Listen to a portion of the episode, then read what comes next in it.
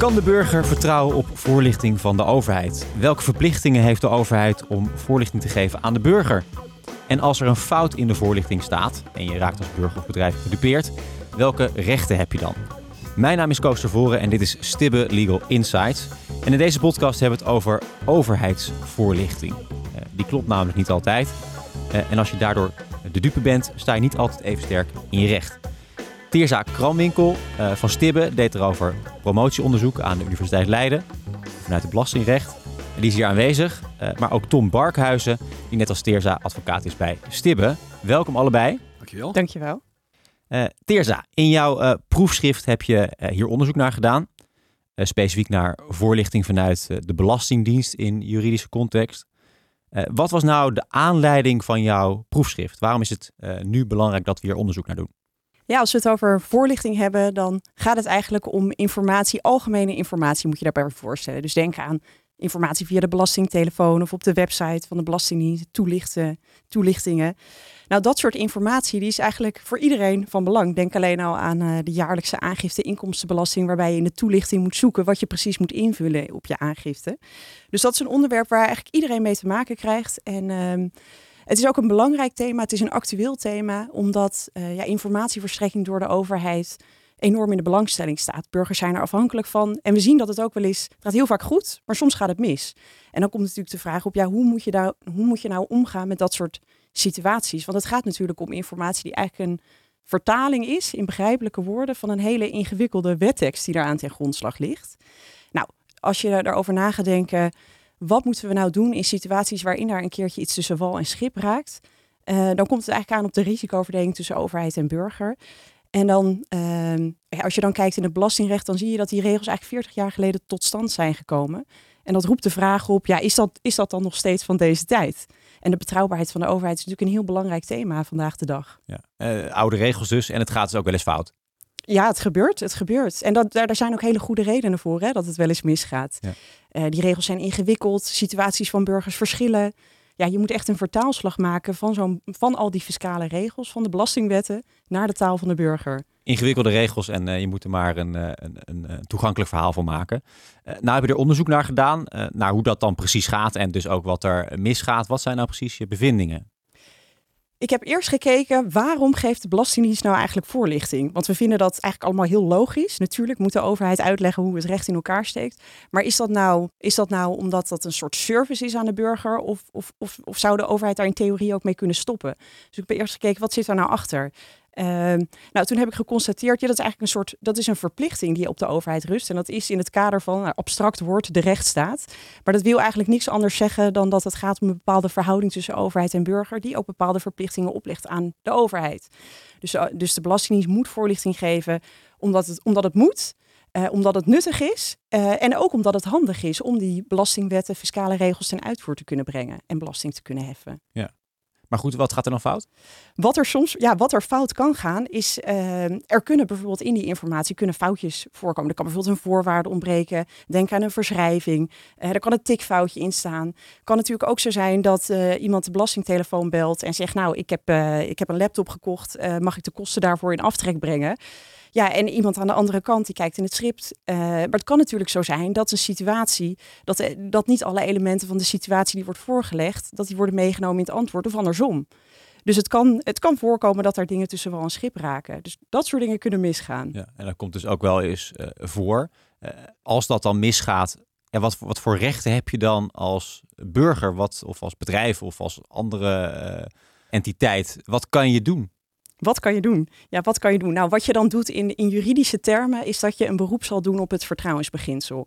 Nou, daar gaan we het denk ik uh, zo meteen nog wat uitgebreider over hebben. Uh, maar wat, wat kun je dan doen? Nou, je kunt dan, je kunt dan eigenlijk zeggen, uh, ik heb op deze informatie vertrouwd. En uh, ik wil daar rechten aan ontlenen. Nou, wat zien we in de rechtspraak? Wat is de lijn die we zien? We zien eigenlijk dat die regels best wel streng zijn voor de burger. En dat betekent dat we in het belastingrecht eigenlijk zien dat het uitgangspunt is dat je als burger niet op dat soort informatie, algemene informatie, mag vertrouwen. Tenzij je voldoet aan een uitzonderingssituatie. Oké, dat is nogal wat. Dus in principe moet je ervan uitgaan wat op de website staat van de overheid mag je niet vertrouwen. Nou, dat, is, dat zou een hele negatieve formulering zijn, denk ik. Kijk, uiteindelijk, uh, uiteindelijk is natuurlijk het uitgangspunt dat je natuurlijk wel op dat soort informatie zou moeten kunnen vertrouwen. En dat is natuurlijk ook wat iedereen zou willen. En dat is ook het doel van dat soort informatie. Maar als het een keer misgaat, dan is de stand van het recht wel dat het risico daarvoor bij de burger wordt gelegd. Dat is het uitgangspunt. En dat is natuurlijk heel streng. Dus daarom heb ik in mijn onderzoek ook gekeken, moeten we die koers niet tegen het licht houden? Moeten we niet meer rechtsbescherming bieden in dat soort situaties? Dus je moet als burger moet je gaan bewijzen inderdaad dat je verkeerd bent voorgelicht. Ja, je, hebt, eh, als je, als je iets wil, dan heb je daar inderdaad wel de bewijslast van. Uh, dat is natuurlijk, uh, dan moet je laten zien, nou, wat is er gezegd? Wat voor een vraag heb je gesteld? Wat was de informatie die je kreeg?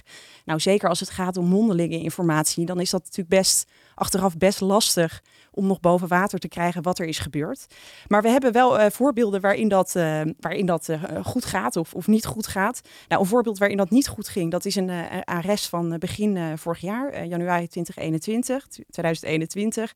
En daar ging het om een situatie waarin iemand op de website van de Belastingdienst had gekeken of, of, of de moeder was het, recht had op de inkomensafhankelijke combinatiekorting. Nou, een enorme tongbreker, maar dat is eigenlijk een soort fiscale aftrekpost. Um, en het leek er wel op, maar die, ja, die, die, uh, die burger die twijfelde en die belde ook nog met de belastingtelefoon. En daar werd haar interpretatie bevestigd. Maar achteraf bleek dat niet te kloppen. Nou, naar de rechter, tot aan de Hoge Raad geprocedeerd. Uh, en die burger werd in het ongelijk gesteld, want die voldeed niet aan die uitzonderingssituatie om toch te mogen vertrouwen op die voorlichting. Maar we hebben ook gezien dat de Hoge Raad nog niet zo lang geleden uh, ook een, uh, een arrest heeft gewezen waarin het juist de andere kant op ging. Dat was eigenlijk een, uh, een, gunstig voorbeeld. En daar heeft de Hoge Raad gezegd, nou in dit geval had iemand op basis van informatie op van de website van de Belastingdienst een lijfrenteverzekering afgekocht. Mm -hmm. um, de informatie op de website bleek achteraf niet volledig. En omdat hij een afkoop had gedaan, was er sprake van een uitzonderingssituatie en werd dat vertrouwen toch beschermd. Ja. Dus dat is natuurlijk een goede zaak. Ja. Tom, eh, hoe zit het in het bestuursrecht? Ja, ik heb, belastingrecht is eigenlijk ook een vorm van eh, bestuursrecht, zeg ik altijd. Uh, maar er zijn inderdaad wel verschillen. Want uh, in het bestuursrecht was het eigenlijk zo dat tot een jaar of twee, drie geleden een beetje die strenge lijn uh, gold, zoals Teerza dat ook verwoord heeft. Eigenlijk, ja, in principe kon je weinig met uitlatingen van de overheid, toezeggingen van de overheid, met een hele strenge jurisprudentie voordat je iets mee kon doen op basis van het vertrouwensbeginsel. En daar is in de, in de literatuur heel veel kritiek op gekomen. En zei van ja, de overheid moet, moet toch ja, vertrouwd kunnen worden. De burger moet het kunnen varen op, op overheidsmededelingen, overheidstoezeggingen. Uh, en moeten we die jurisprudentie niet toch wat burgervriendelijker maken? Want het grote probleem in die jurisprudentie was dat er altijd werd gezegd: ja, als een ambtenaar jou zegt dat je geen vergunning nodig hebt, dat is niet het bevoegde bestuursorgaan. Dan moet het college van burgemeester en wethouders zijn of een ander bevoegd orgaan. Een ambtenaar die bevoegd is, mag je niet varen op zo'n toezegging. Terwijl de gemiddelde burger die denkt van ja, maar een ambtenaar is van mij de overheid. Ik zie geen verschil tussen een ambtenaar en het college van BMW. Nou, die lijn, uh, die kritiek is te harte genomen. En um, sinds een aantal jaren is de jurisprudentie dus, dus versoepeld en mag je, uh, tenzij je enorm professioneel bent, hè, een advocaat bijvoorbeeld, die mag niet varen op zo'n mededeling van een ambtenaar, die moet doorvragen. -hmm. Maar een gemiddelde burger die misschien een paar keer in zijn leven met zo'n vergunning te maken heeft, die mag dan varen op zo'n ambtelijke toezegging. Dat is een, echt een aan de overheid toerekenbare toezegging. En vervolgens wordt er dan gekeken van oké, moet, moet, die, moet die toezegging worden gehonoreerd? Nou, dat kan als er geen derde belangen in het geding zijn. Maar als een buurman er last van heeft dat die vergunning zomaar wordt verleend op basis van een toezegging, ja, dan is het mogelijk dat je niet toezegging honoreert, maar dat er een vervangende schadevergoeding komt. En kan je dat die... wat concreter maken met zo'n buurman? Hoe zit het dan? Ja, zo'n buurman die, die zal dan anders ja, geconfronteerd kunnen worden met een, met, een, met, een, met, een, met, een, met een fabriek naast zijn huis. Met een waardedaling van zijn woning als gevolg. Puur op basis van een ambtelijke toezegging die eigenlijk ja, niet helemaal overeenstemming is met de wet of het beleid. Nou, daarvan wordt er wel gezegd, nou, dat kunnen we toerekenen aan de overheid. Het is een overheidstoezegging. Je mocht er in principe wel op varen als burger. Maar echt het afdwingen om er nog een vergunning te verkrijgen dan, dat gaat te ver vanwege die derde belangen die in het spel zijn. Dan moet je gaan kijken, kan je zo'n burger die dacht een vergunning te kunnen krijgen, kan je die met schadevergoeding helpen? Ja, ja, ja. Dus er moet misschien een andere oplossing worden gevonden dan in eerste instantie uh, de burger wil. Dat ja. is het. Ja, ja. Vervangende schadevergoeding en dan krijg je ook niet, zo, zo burgervriendelijk is de jurisprudentie nou ook weer niet.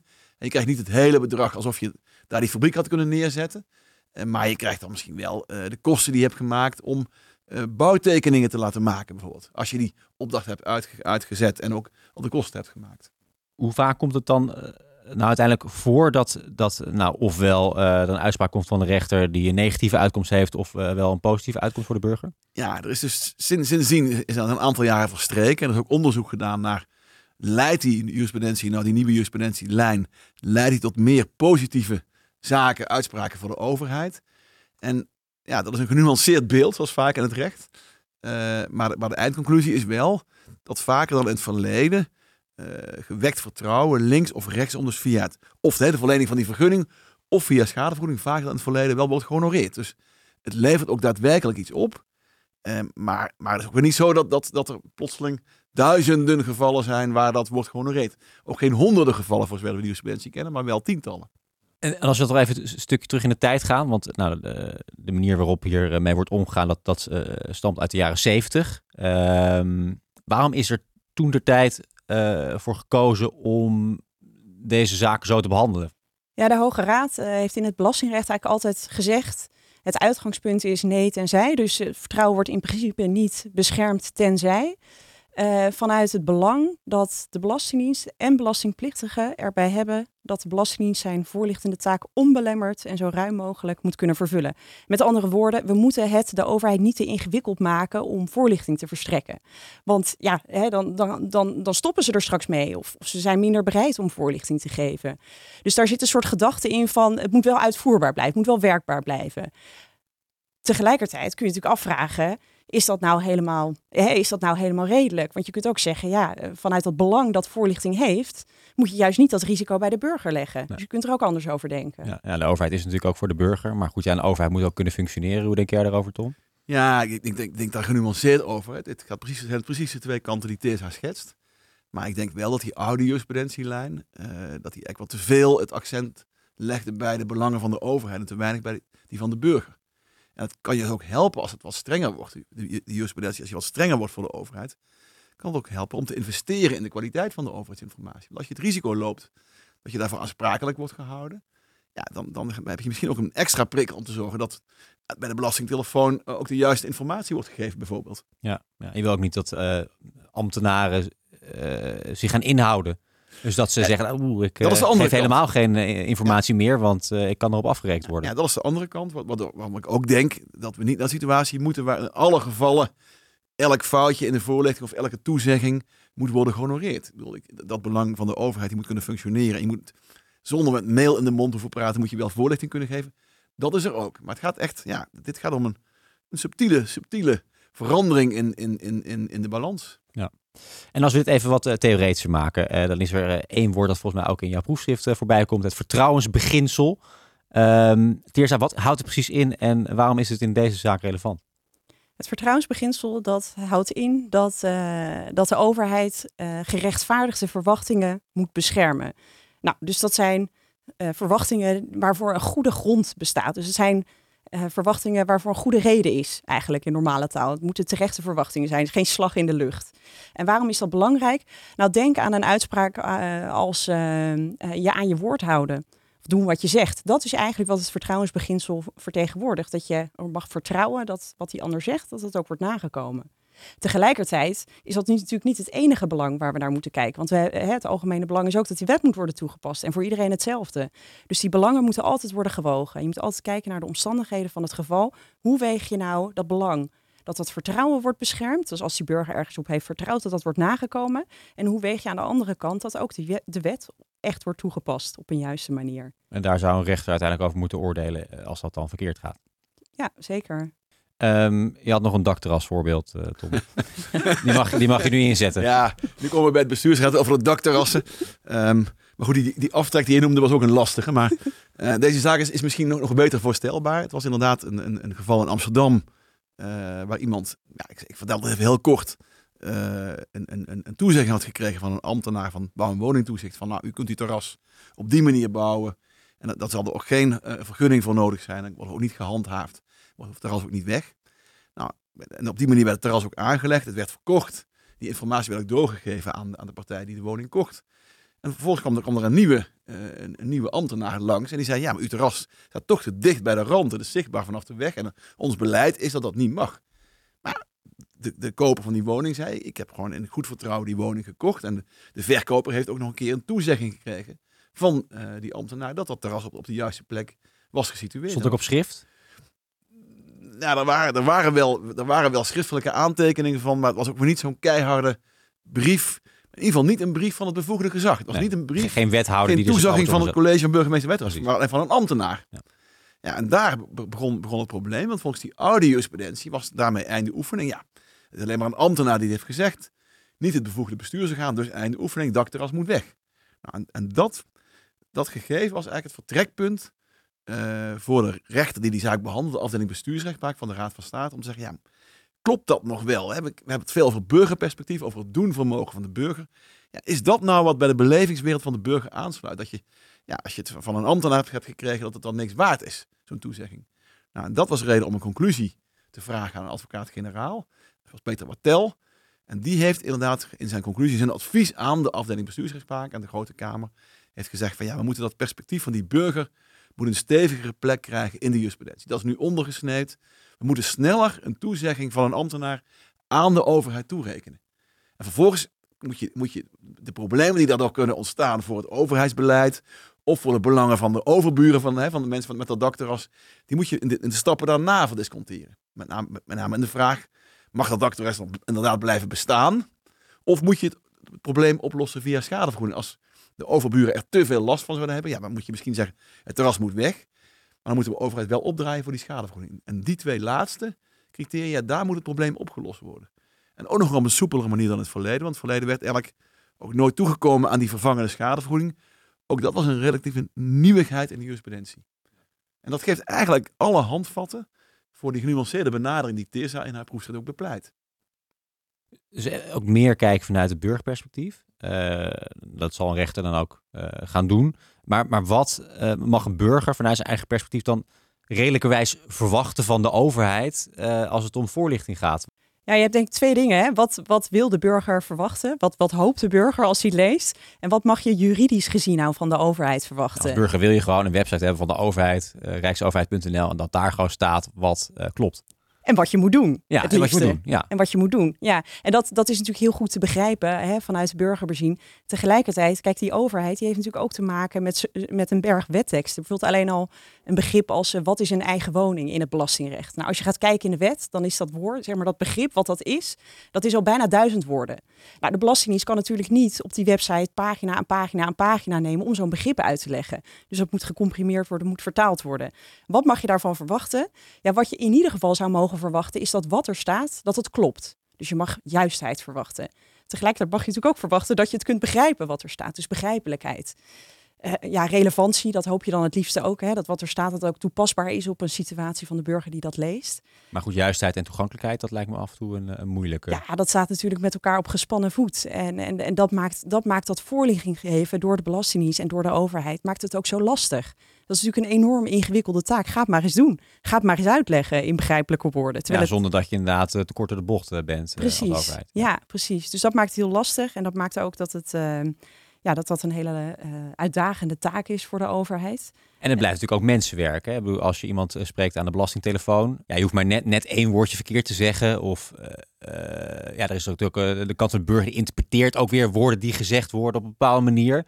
Ja, dat is toch best wel lastig, ook uiteindelijk voor een rechter, om dan ja, in te schatten of de voorlichting wel juist is geweest. Nee, ik, ik denk zeker dat, dat hè, de bewijsvraag, hè, die Teersa ook al noemde, dat, is, dat is zeker ook een probleem als het gaat om mondelinge informatie. Anders dan wanneer iets op schrift staat, maar bij mondelinge informatie is dat problematisch. Ehm, Je kan ook niet terugluisteren. Ja, je kan, je kan er niemand niet meer terugluisteren. En, en, en een, een idee heb ik wel eens geopperd, eh, is, en dat gebeurt soms ook wel, maar dan voor kwaliteitsdoeleinden. Maar Ja. je zou misschien ook kunnen zeggen, maar misschien moet je dat soort gesprekken die gevoerd worden, waar informatie wordt gegeven, waar voorlichting wordt gegeven, zou je misschien toch standaard moeten opnemen. En als een opname ontbreekt, zou dat misschien een, reden kunnen zijn om de risico van, van een misverstand bij de overheid te leggen. Ja, het wordt, wordt er voor kwaliteitsdoeleinden en juridische geschillen opgenomen. Ja, en Ja. als dat ontbreekt, dan wat er kan gebeuren, maar dan, dan is het wel het, voor het risico van de overheid. Als een burger dan zegt, ja, maar u hebt mij gezegd dat deze PC wel voor aftrek in aanmerking komt, en de overheid kan geen geluidsopname laten horen waaruit blijkt dat er toch anders gezegd is, ja, dan kom je in de sfeer van dat toch misschien, misschien vertrouwen gewoon een reet moet worden en dat iemand ja, een schadevergoeding moet krijgen of, of, of die belasting niet hoeft te betalen. En de burger zelf, eh, we, we- kijken nu veel naar de overheid en wat die moet doen om eh, nou, toegankelijke, juiste informatie te verstrekken. Maar als, als burger heb je natuurlijk ook wel een soort van eigen verantwoordelijkheid. Ehm, je moet natuurlijk ook een beetje onderzoek doen naar hoe dingen nou daadwerkelijk zitten voordat je ingewikkelde dingen gaat doen, zoals iets met lijfrente. Of nou ja, je zei nog een ingewikkelde term met heel veel lettergrepen die je kan onthouden. Maar moet de burger ook niet gewoon een beetje meer zijn best doen? Ja, dat is, dat is denk ik een heel, heel terecht punt. Hè? Wat is de verantwoordelijkheid die ook aan de kant van de burger ligt? Want ja, die, die kan natuurlijk niet achteroverleunen en, en, en er maar vanuit gaan dat alles uh, altijd uh, op elke situatie toepasbaar is. Je moet natuurlijk ook kritisch zijn op de informatie die je tot je krijgt. En goed nadenken, wat is mijn situatie? Zijn er speciale dingen aan de hand? Moet ik doorvragen? Wat is er belangrijk? Tegelijkertijd uh, is het natuurlijk ook zo dat de overheid per definitie deskundiger is dan de burger. Dus dat betekent ook dat als je informatie geeft, dat je altijd heel erg bewust moet zijn, wat weet die ander niet? En wat weet ik wel? En waar, uh, waar zou ik hè, als informatieverstrekker moeten doorvragen om een goed antwoord te kunnen geven op een vraag? Ja. Maar zijn er ook dingen die gewoon te ingewikkeld zijn voor de burger? En zou je dan niet de, de, de plicht moeten hebben om een professional in te huren? Ja, ik denk, denk dat dat een heel goede opmerking is die je maakt. Hè. Ik denk om te beginnen denk dat je verschil moet maken tussen deskundige burgers en bedrijven aan de ene kant en, en burgers die dat niet zijn. Ook in, in, de soepelheid die je moet betrachten bij het honoreren van, hè, van toezeggingen of bij, bij het omgaan met misverstanden in een informatievoorziening. Dus op het ogenblik dat jij in zelf deskundig bent, of dat zou moeten zijn, ja, dan moet je natuurlijk doorvragen. En dan kan je geen genoegen nemen met een, met een, met een, met een foute informatie van de belastingtelefoon, denk ik dan. Uh, maar iemand die, ja, die, die misschien één keer in de tien jaar een vraag heeft aan de Belastingdienst, en dat doet, ja, die, die verder helemaal geen kennis heeft, ja, die, dan moet misschien het risico voor een fout meer bij, bij de overheid worden gelegd. Dus een genuanceerd, genuanceerd iets. En ik denk, ja, als je met hele grote projecten eh, aan, aan de slag gaat, waar hele grote belangen mee gemoeid zijn, ja, dan denk ik dat inderdaad ook wel een verplichting wordt geactiveerd om daarvoor dan deskundige hulp in te huren. Omdat anders dan al die risico's bij de overheid leggen, dat, dat zou ook te ver gaan, zou ik denken. Nou, we bewegen al een beetje richting uh, oplossingen. Uh, Teersa, wat staat daarover in jouw onderzoek? Nou, het belangrijkste wat ik uh, als, als oplossing zou, zou willen zeggen is laat die hele strenge koers van nee tenzij, laat dat los. Dus laat dat vertrekpunt los dat het risico in beginsel bij de burger ligt. Wat moeten we daarvoor in de plaats stellen? We moeten kijken naar de omstandigheden van het geval. Dus we moeten, mijn voorstel is om eigenlijk een afwegingskader te introduceren. Net zoals wat het algemene bestuursrechter, wat we bij de afdeling ook al zien. Uh, kijk naar de omstandigheden van het geval. En dan zou wat mij betreft de vraag moeten zijn, zijn die verwachtingen die die burger had, zijn die nou redelijk? En om te bepalen wat redelijk is, ja, dan moet je kijken naar hè, wat is er gezegd, wat is er gedaan, wat had die burger zelf gedaan, wat had de overheid precies gezegd. Uh, was er een voorbehoud gemaakt, een, een, goed en gespecificeerd voorbehoud? Waren er redenen om te twijfelen aan de juistheid van de informatie of niet? Dat zijn allemaal elementen die je kan meenemen. En eerste, je noemt het afwegingskader. Eh, kan je dat concreter maken nog? Wat uh, bedoel je daar precies mee? Ja, kijk, met een afwegingskader geef je eigenlijk handvatten om, uh, om te kijken, zijn die verwachtingen die de burger had, zijn die nou redelijk? Laat ik een voorbeeld geven. Um, stel je voor, een uh, burger belt met een belastinginspecteur en zegt, nou, ik heb autokosten gemaakt. Mag ik die autokosten in aftrek brengen? Ik heb deze ritten gemaakt en het telt als ziektekosten. En, en die inspecteur die zegt, um, nou, ik denk het eigenlijk wel, maar um, uh, doe het anders maar op deze en deze manier. Maak die aftrekpost maar op basis van deze berekening. Maar we gaan er nog wel even goed naar kijken bij de aangifte. Kijk, als je dan uiteindelijk bij, bij, de, bij een rechter komt en de, de belastinginspecteur heeft, heeft die aftrekpost eigenlijk niet geaccepteerd, ja, dan moet je wel als burger ook denken: hé, hey, maar wacht, er was hier wel een voorbehoud gemaakt. Hè? Het was een slag om de arm gehouden. We gaan er nog goed naar kijken. Doe het maar even zo, maar we moeten er nog wel goed naar kijken. Dat is een geval waarin ik zou zeggen: nou, dan is het misschien niet redelijk om gelijk 100% aan die verwachtingen tegemoet te komen. Maar stel, die inspecteur zegt: nou, doe het maar op deze manier. Uh, of je krijgt het zelfs op papier. Uh, hè, maak die aftrekpost maar, uh, die kun je berekenen op basis van deze en deze tabellen. En achteraf blijkt er een fout in zo'n tabel te staan. Dat soort voorbeelden zien we ook in de rechtspraak. Um, er staat ergens een 3, maar het had een 8 moeten zijn. Ja, en die burger had eigenlijk geen enkele reden gehad om aan te nemen dat die 3 een 8 moest zijn. Ja, dan zou ik zeggen, dan zijn die verwachtingen redelijk. Dan moet je die ook nakomen. Dan moet je die aftrekpost accepteren. Ik denk dat, dat ik daar eh, van harte bij, bij aansluit. Bij, bij een benadering omstandigheden van het geval. Uh, en loslaten nee tenzij. Ik denk dat dat ook de koers is die in het algemeen bestuursrecht nu wordt geprobeerd. En ik denk dat daar ook ervaring mee moet worden opgedaan. En, en die omstandigheden zullen ook dan ingekleurd worden. Dan krijgen we meer duidelijkheid over wanneer je nou wel of niet kunt varen op overheidsinformatie en wanneer niet. Disclaimers zouden eigenlijk moeten komen. Nou ja, dat, dat is misschien... Aan de voorkant. Let op. Ja, maar dat is, als, we, als, als we die richting opgaan... Kijk, dan, dan maak je eigenlijk bijvoorbeeld de overheidsinformatie waardeloos. Hè, dan, dan, dan, dan, dan, ja, dan, dan weet je gewoon, de overheid komt er altijd mee weg. En er is misschien te weinig druk ook op de overheid om die informatie van goede kwaliteit te laten zijn. Dus ik weet niet of ik voorstander zou zijn van, van disclaimers. Uh, ik zou voorstander zijn van die geval tot geval benadering.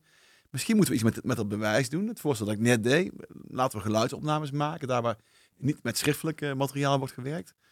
Um, en, ik denk dat we dan moeten gaan kijken hoe, hoe dat uitpakt. En, en hoe het ook wordt ervaren aan de zijde van de overheid. En hoe het wordt ervaren aan de zijde van verschillende type burgers. Dus ik denk dat, dat het ook belangrijk is om, om die lijn in te zetten. En dan misschien over vijf jaar een goede evaluatie te doen.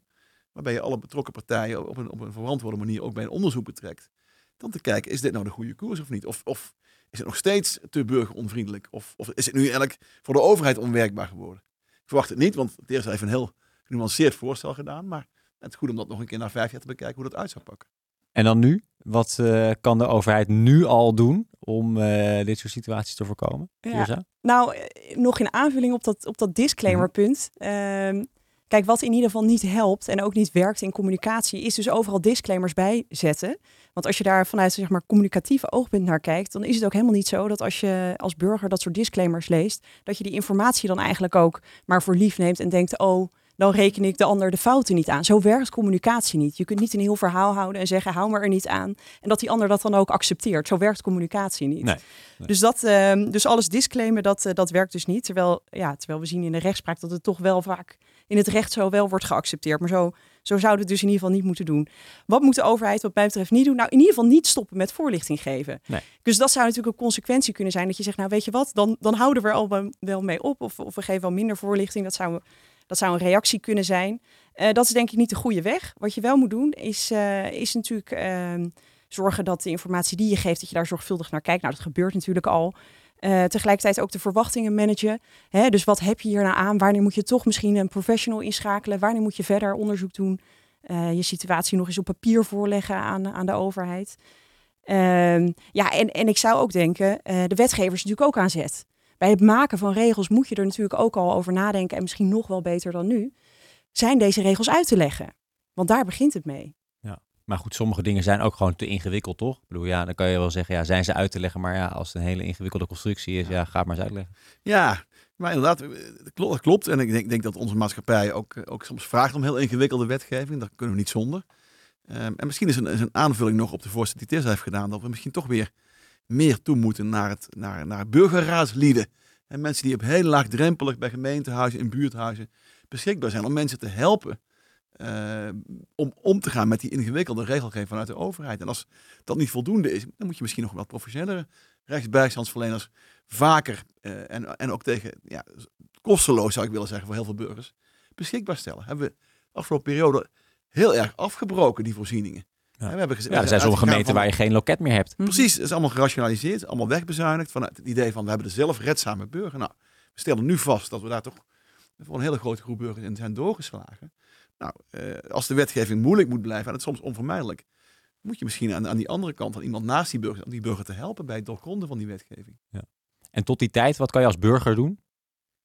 Ja, ik, ik, ik, denk als burger eh, afhankelijk van, van hoe deskundig je bent. Hè? Want ik, ik, ik betrapte net, net zelf ook al toen ik het over disclaimers had, dat ik erg vanuit een juridisch uh, perspectief redeneerde van dat, dat is eigenlijk dan is het eigenlijk waardeloze informatie. En Teerse zei terecht van nee, voor een normale burger is het dan geen waardeloze informatie. Dus ik denk dat, dat er niet de burger bestaat, maar dat je moet kijken wat voor soort burger heb je voor je. En afhankelijk van daarvan ga je kijken van hoe om te gaan met foutieve informatie of met een ja, een, een, een onterechte toezegging die gedaan is. Kijk, we zijn in Nederland gelukkig niet een samenleving die corrupt is.